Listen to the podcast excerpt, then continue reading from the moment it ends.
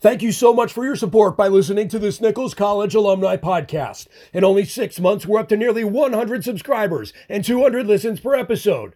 I need your help in passing word along about this show to your fellow alumni and classmates. The more subscribers, listens, and reviews this Nichols College Alumni Experience podcast gets, the more we move up in the featured higher education podcast category, which means more national attention for your alma mater. Now let's start the show. The bison, the the the bison, the bison, the the the bison, the bison, the the the bison, the bison, the the the bison. I think I hear that bison coming. I think I hear them bison coming. I think I hear them bison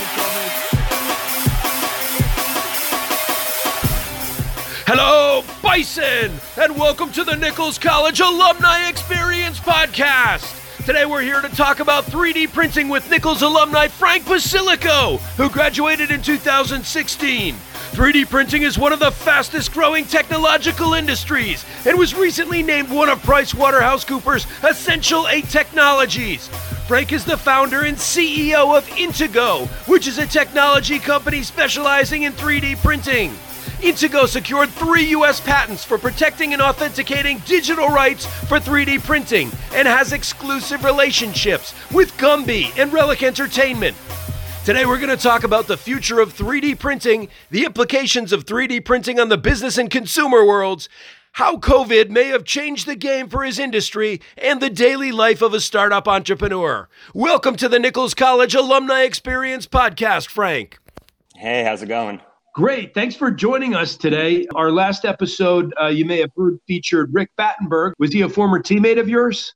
Uh, yeah, at Nichols College, actually, and um, probably one of the biggest supporters in helping us get this company started, actually, about four or five years ago. Wow. Yeah, Rick spoke a little bit about being a venture capital leader in the legalized cannabis industry on our last show. And I'll tell you the same thing that I told Rick. Before doing some research for today's show, I didn't know much about 3D printing. So I'm excited to learn more about the industry's future and some of the implications it has on business. So let's start off by talking about the uh, fast growing world that you're in right now. What exactly is 3D printing and why is this technology so relevant today? When we started about four or five years ago when we started looking at 3D printing. It's kind of ironic, actually. I was listening to Rick's podcast yesterday when he explained, you know, how he jumped into cannabis. And I think one of his first thoughts was, you know, does he think that this industry is going to be something that thrives or pushes through, at least from a legal standpoint? You know, he saw the opportunity to use Colorado as a way to kind of grow his business. About 2009, 3D printing started to take a turn towards the negative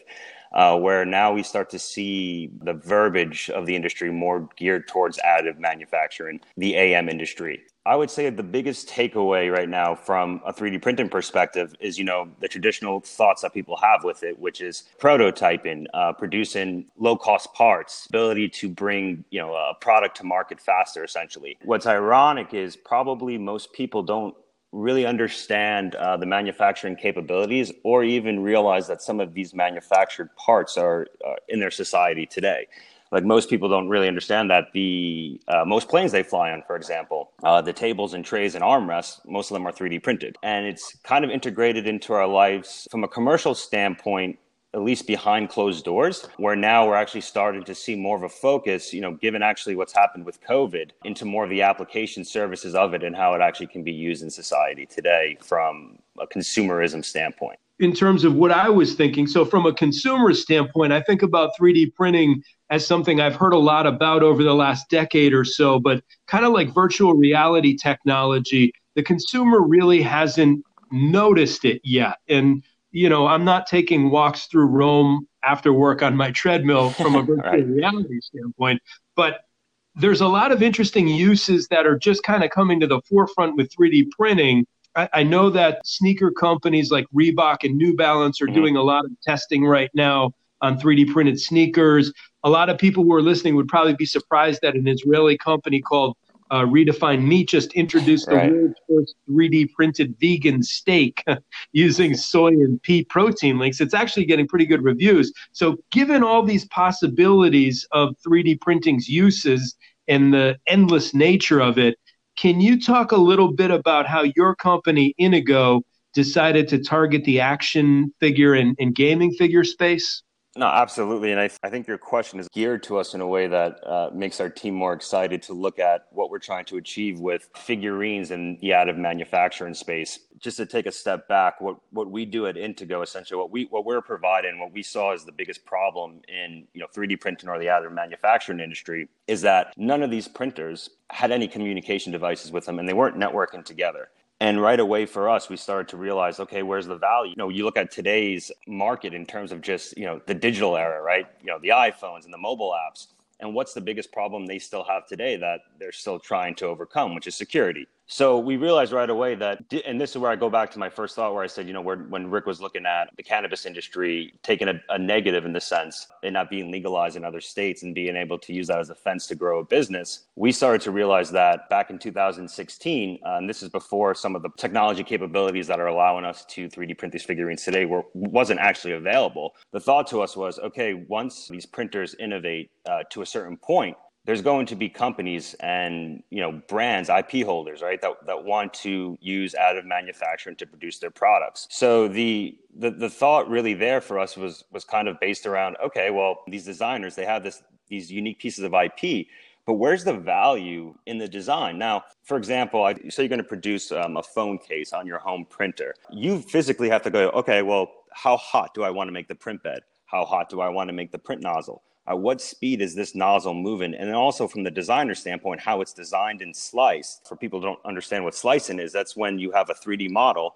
It goes through a slicer, which cuts it up into thousands and thousands of layers that the printer head reads and follows, almost like a an architect. All of those little pieces, if you can imagine, you, you may design a product once, put it onto the printer, set the settings up, and realize that it, it just didn't work. It doesn't look the same. It's not consistent. It's not coming out. And you'll spend a lot of time working on what we call parameter settings.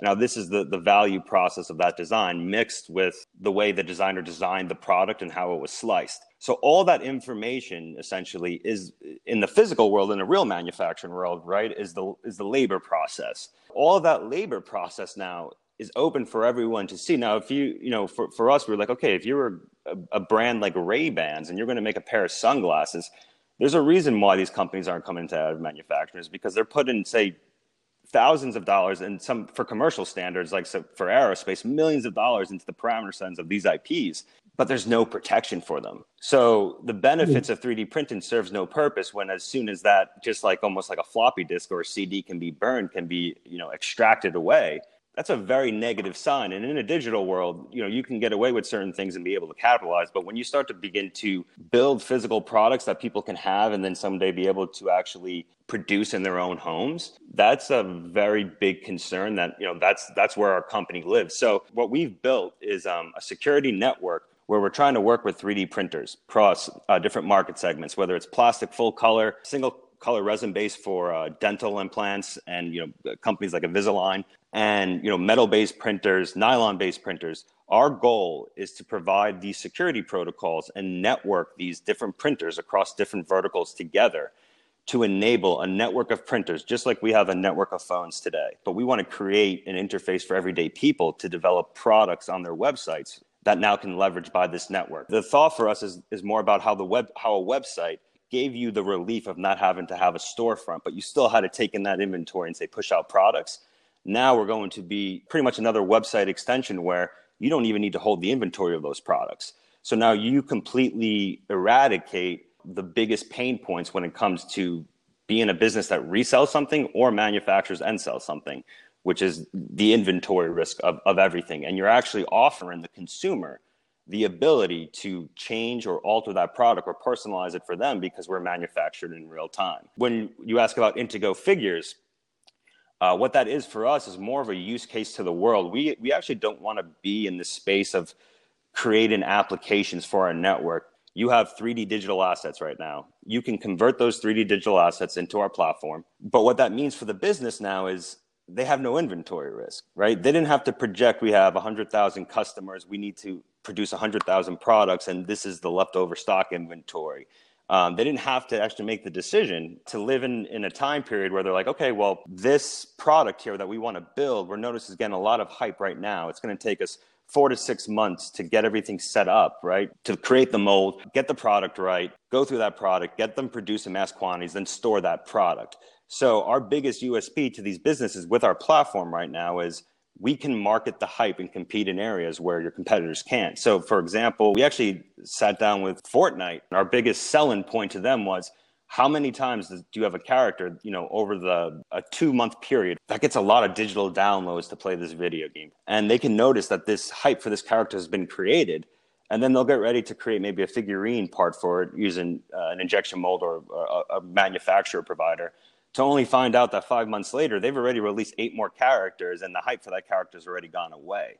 So there's mm. a hmm. market there's a, a time period where right now physically where we can live where injection molding can't where amazon can't where these big competitors can't. But what that really means is now you have an independent app developer who makes a cool game and you know he's got 30,000 customers. Well that's it's not marvel. It's not star wars. They're not going to be able to order millions of dollars of manufacturing but they did put all this time and effort to make the 3D characters in the game, so they can use those assets now to supply their existing customers figurines from characters from their games. If I'm a, let's say, a movie producer and I produce a, a movie, you know, in the time that it goes in the can from the time that all the action figures and that type of thing come out for the superhero in the movie, let's say that the actor kills somebody or does something horrible, and all of a sudden it's like, I can't roll this figure out. So this figure, which now I have a million units of, I can't sell. What do I do with these figures? Whereas 3D printing, it would be more like, okay, we'll just kill this file and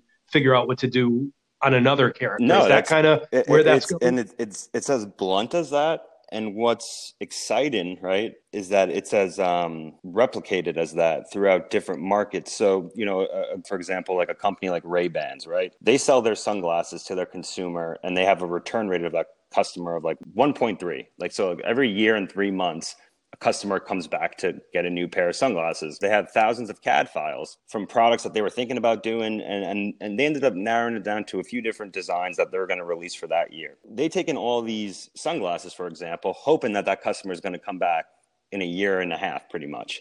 Now, that's a lot of time to hold inventory and to be hopeful that a customer is going to come back. Via, let's call it, you know, additive manufacturing, they can now just upload those sunglasses, right, to a platform and enable, for example, the customers to personalize them, customize them, or just purchase and print as they are. Ray-Ban says to you, hey, we know you're probably not going to come back, you know, for a year and a half. So why don't you hold on to this file, right, in our security, you know, in our security cloud, and say you go to an amusement park and it breaks you can now print it off in another copy and just pay the material usage for it. And what you can begin to actually change consumerism in the sense of maybe the sunglasses now are $135. Maybe maybe there it is just 10% on, on the cost of the material, cost the printer to use it because now you're changing the consumer rate instead of them coming back once every three years. Maybe they're coming back once a month now to change their sunglasses, to personalize them, to customize them.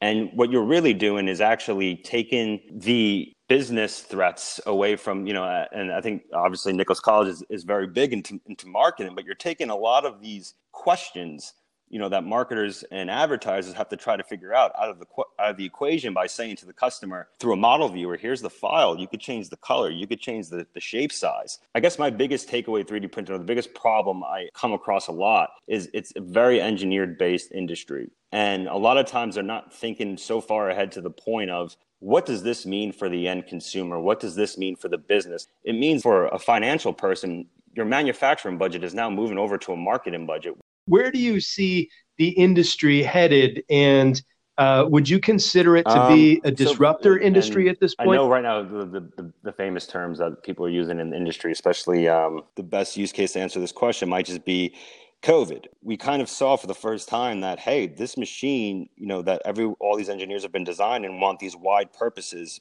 but if you narrow it down for specific use, it could be massively helpful. So like we as Intigo, we printed over 50,000 earbands, right, for Bimbo Bakery. We pr- uh, we produced and printed um, thousand, you know, face shields for the police department in Rikers Island. I think around April. What what really began to happen was there was a use for it because remember what I said uh, earlier about monetizing the hype for figurines. Well, our health system it's equipped to to make money and design innovation, but in terms of everyone needs something at one point, this was the perfect use case for 3D printing. You know, for the first three months of this, this is what gave a lot of companies life, including ours, as a really good show and use case to say, hey, you have a 3D printer right there. We can produce these face bands. We can produce these filters. We can produce these these face shields. It was less more about like how you would be in a normal business environment. Well, let me explain to you 3D printing. Let me explain to you this. It's no people. People are freaking dying here. Like we, what can you give us? Less more of a disruption and more of a capability to serve where we didn't see before. If we could have been further along, if we could have actually had our network right up and running, what we're trying, what we're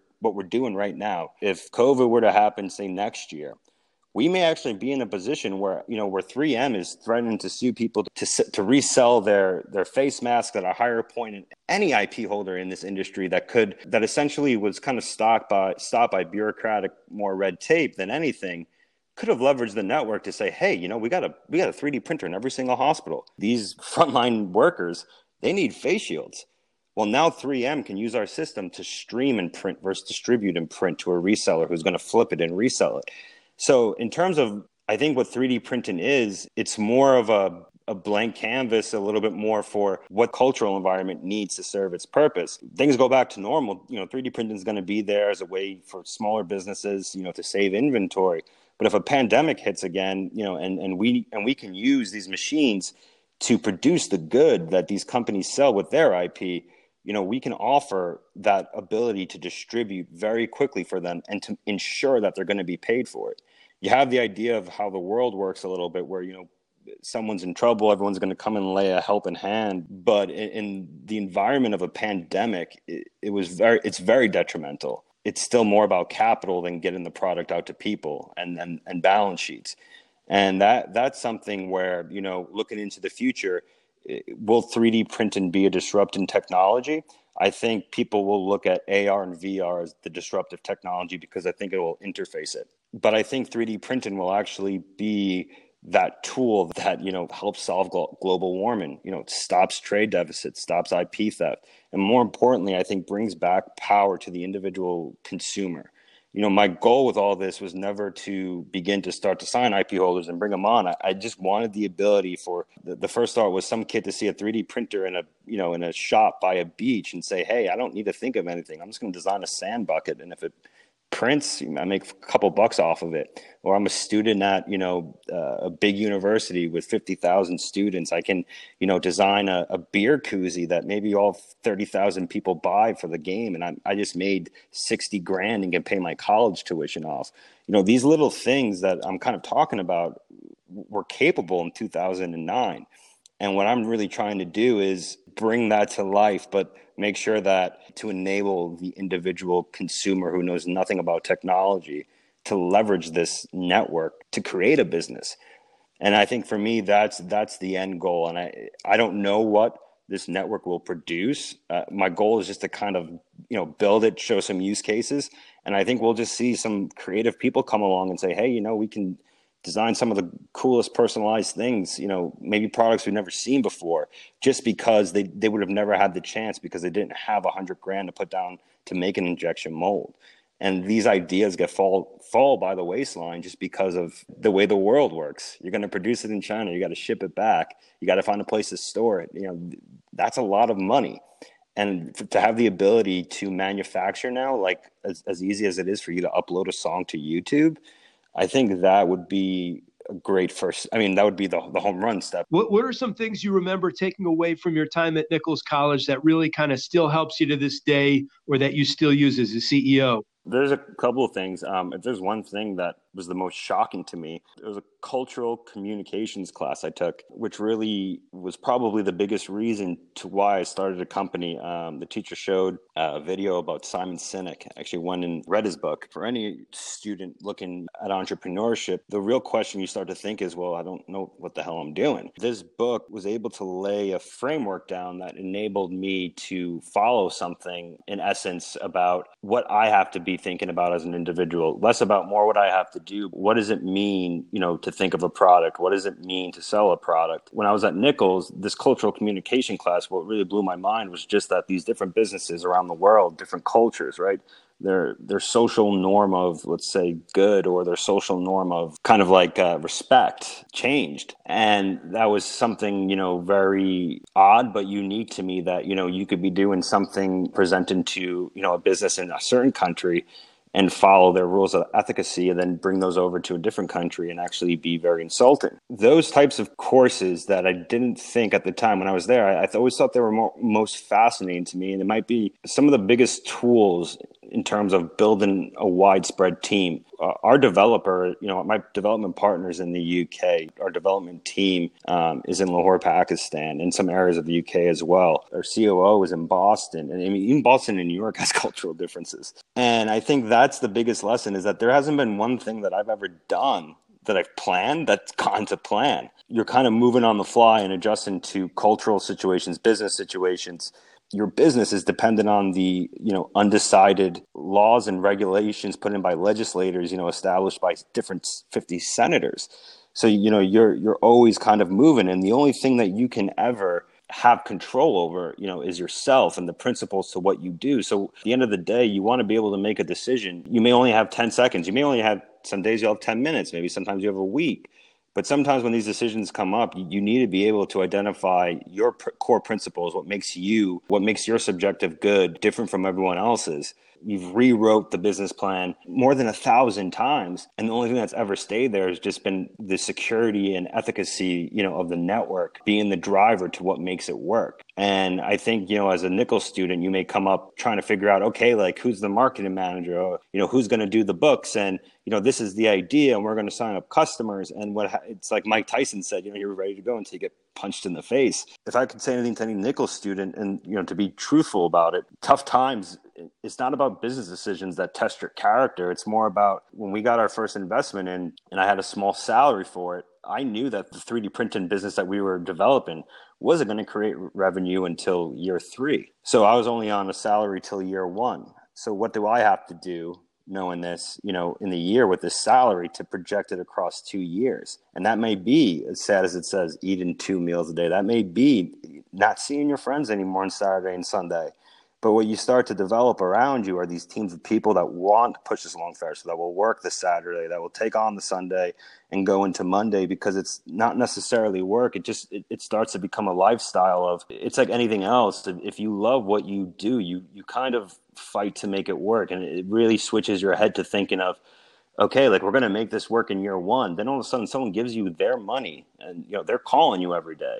They're calling you every day at seven a.m. to see you know what the schedule is, and you know they're calling at the end of the month to mm. see what the what the product roadmap is. And you know there is no syllabus. There is no there is no answer. And what you really start to realize is, you know, at the end of the day, because that's what how it does feel. Is like if I'm going to fail, I need to make sure that the people who give me money and the people that put their time in here that are put, taking equity and not taking salary that if there was a failure here that we all can kind of hang our hats on say we did everything we can. Yeah I, that's a great way to describe it. And i know that you know last year you volunteered to be one of our alumni panelists in uh, professor mori palto's idea lab class. And that class allowed a, a select group of students to design a business for development work through a business plan I believe it was you and Dennis Albano, who was the CEO of mm-hmm. Zixi, mm-hmm. Nate Smith, who was the CEO of Absolute Machinery, kind of came in and uh, gave him a little suggestions early on in the process to help tweak that business plan. So,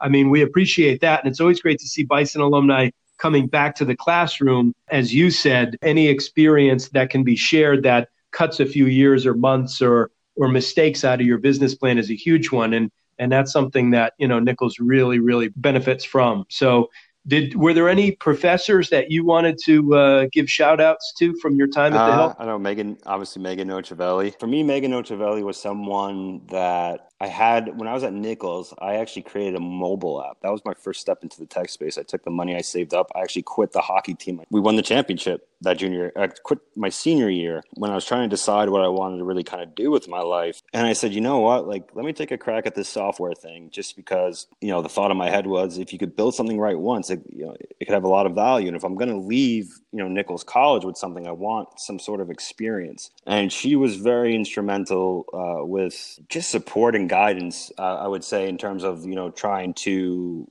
establish what it meant to start something. Um, she brought in for me Joe Giacobbe from Paliad to talk to me about stuff, uh, just in terms of you know what does it mean to market a digital application. It's funny to say, but Joe is still here today. But what I really respected about these courses was that it's kind of like you get to have a scrimmage. You know, it's not like you're doing a drill or you're not learning a definition that you're never going to use. You're not, you know, in a class that you're outside your major that you're not going to focus in on. Um, I, I, found that Professor Nocevelli did it well for marketing. The, I know the financial uh, department does a really good job in their senior year with that class as well. And, and, and for everyone else using strategic management and even the Fischer Institute, right, with, you know, being able to speak in front of 500 students about your presentations or ideas. I think you know those are hugely beneficial. So did we did we miss anything, no, or did I, we cover it all? Like I said, man, I, I appreciate uh, obviously you taking the time. You know, certainly we're all proud of what you've accomplished since you've left Nichols. You know, we're proud to call you a bison, and uh, thanks for uh, thanks for taking the time on the podcast today. All right, thanks, Brent. I appreciate it, and I'll keep in touch.